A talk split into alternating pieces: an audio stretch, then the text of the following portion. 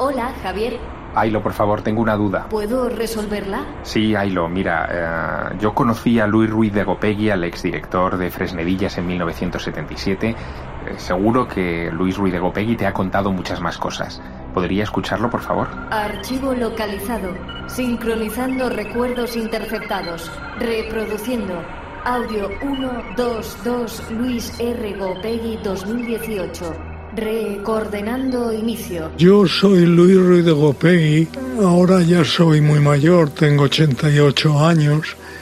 Pero yo estuve 30 años trabajando con la NASA. Al principio en puestos sin importancia y poco a poco fui ascendiendo y últimamente era el representante de las actividades de la NASA en España. Yo fui contratado por la NASA hace mucho tiempo para trabajar en la estación de el Robledo de Chabela, que era la que se encargaba de los vuelos no tripulados. ¿eh? Después, por circunstancias casuales, me trasladaron a la estación de Fresnedillas, que es la que se dedica a los vuelos tripulados.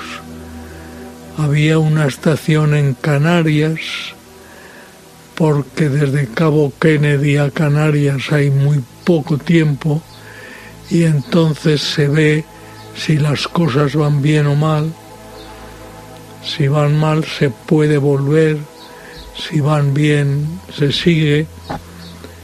Y a mí, ya digo, por una cosa completamente casual en la que intervino el gobierno, porque fue simplemente porque allí había uno como yo, un compañero mío, y el director de todo lo de NASA en España, que se llamaba Manuel Bautista Aranda, pues publicó una circular en la que decía esto hay que hacerlo de esta forma, las, para los españoles, no para porque estábamos mezclados, españoles y americanos. Y el director americano cogió la circular y la tiró al cesto los papeles. Y claro, esto subió a las alturas, intervino la embajada y la embajada dijo, a ese señor no lo quiero ver más aquí. Oiga, pero que, no lo quiero volver a ver. Y a los dos días se tuvo que marchar. Y entonces de, como si dijéramos, de, de reemplazo de mala forma, me pusieron a mí. Bien, dijeron, provisionalmente, por supuesto, le ponemos a usted. Y ya luego se fue arreglando todo. Pero en principio esa fue la razón por la que yo pasé a trabajar en los vuelos tripulados. Recordenando primer viaje a NASA EEUU. Yo me pasaron a Fresnedillas y muy pronto tuve que ir a Estados Unidos a una reunión. Entonces yo era un niño, era presumido como todos y dije, me compré un maletín de esos parecido al tuyo, mejor. Y donde trabajaba había pegatinas y en el maletín puse una pegatina de la NASA para que se vea que yo trabajo con la NASA. Y en el avión pues ya hablé mucho con la gente, me preguntaban, ¿usted es de la NASA? Sí, sí. Bueno, pero ya llegamos a América. Cogí un taxi y fui al hotel. Y entré en la habitación y yo le dije, siga, siga usted limpiando la habitación, que yo me siento aquí en una silla y espero. Y plaf, puse mi maletín encima de la cama, que se veía bien NASA. Y empieza a salir por la tele una cosa de Cabo Kennedy. Yo diciendo, oh, que estoy yo. Empieza a despotricar. Estos idiotas que se están gastando el dinero que nos hace falta para comer en ir a la luna, pero ¿para qué querrán ir a la luna? Yo me levanté, cogí la, le di la vuelta que no se viera y me quedé allí rezando que se marche pronto. En efecto, enseguida se marchó y yo recuperé mi, pero me llevé un susto. Recordenando anecdotario de la luna. El viaje a la luna era distinto. Era una, un viaje público, porque había unos 20 radiotelescopios en el mundo mirando a la nave que iba a la luna. Y si la nave se hubiera ido a Hollywood, pues hubieran protestado. Los rusos sobre todo que querían llegar a la luna antes que los americanos, pero que no pudieron porque tuvieron un accidente gravísimo.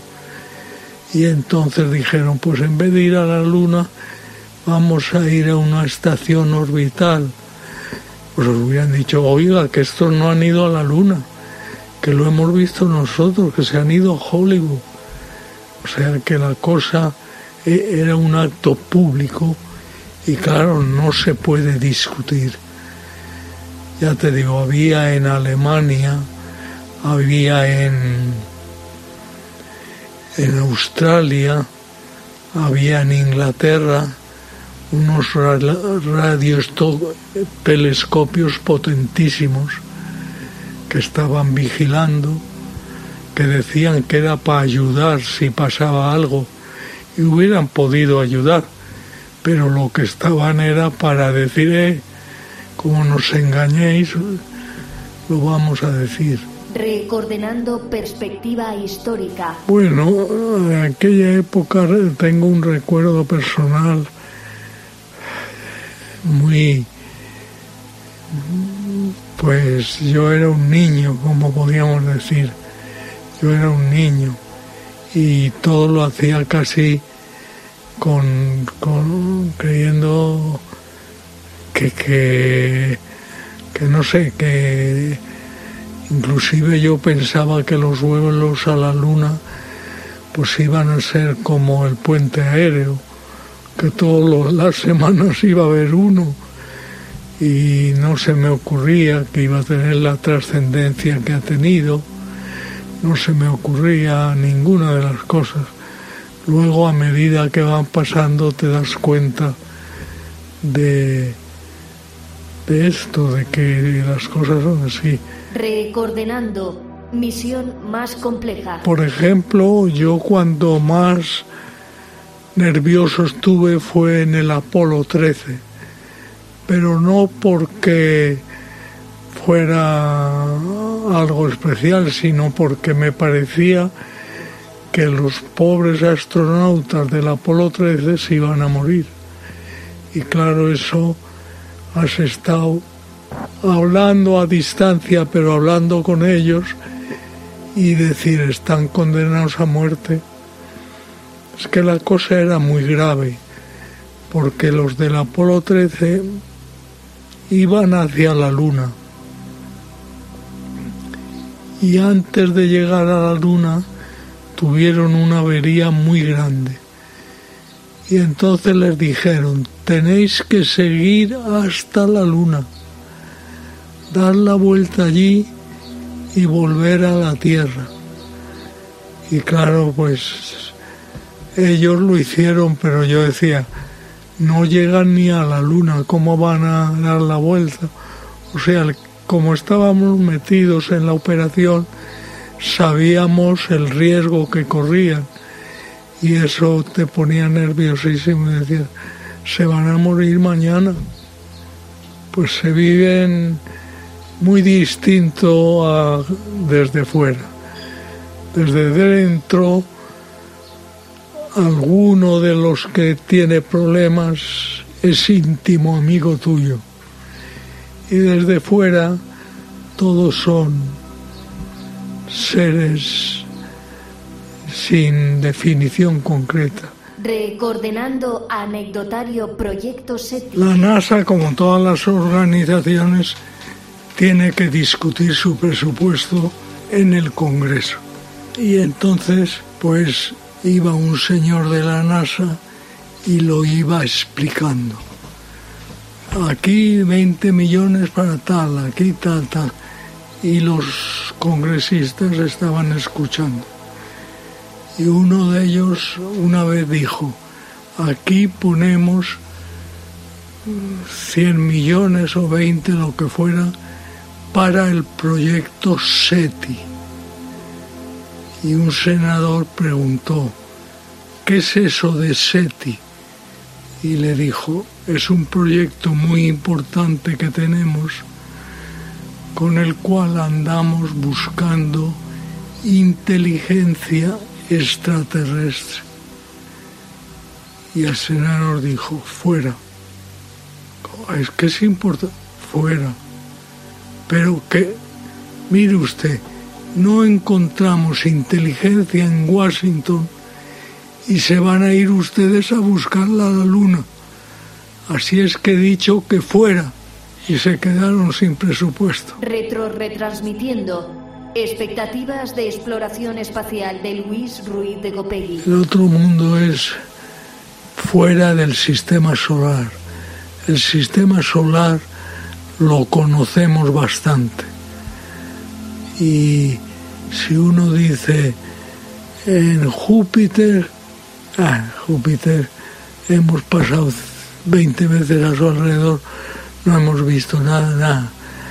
En tiene que ser fuera del sistema solar, donde nunca hemos ido y donde no sabemos lo que hay. Retro retransmitiendo información de comunicaciones extraterrenales recibidas. No tenemos información de ninguna otra civilización. No es que no exista, lo más probable es que exista, pero no tenemos información no sabemos si están aquí, allá o si no están. Por tanto, pues si lanzamos una cosa y lo coge otra civilización, sería la noticia más importante de la humanidad. Retro retransmitiendo exomensaje de Luis Ruiz de Gopegui al sistema Alejandría, grabando. Aunque hayamos explorado todo el sistema solar, yo creo que lo más importante que podría hacer el hombre ahora en favor de la tecnología sería regresar a la luna. La luna tiene una cantidad de posibilidades de explotación que si se hicieran darían muchos beneficios a la humanidad.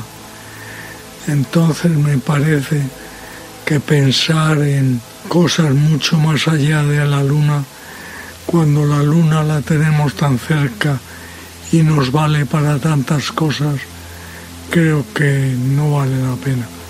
Hay que volver a la luna.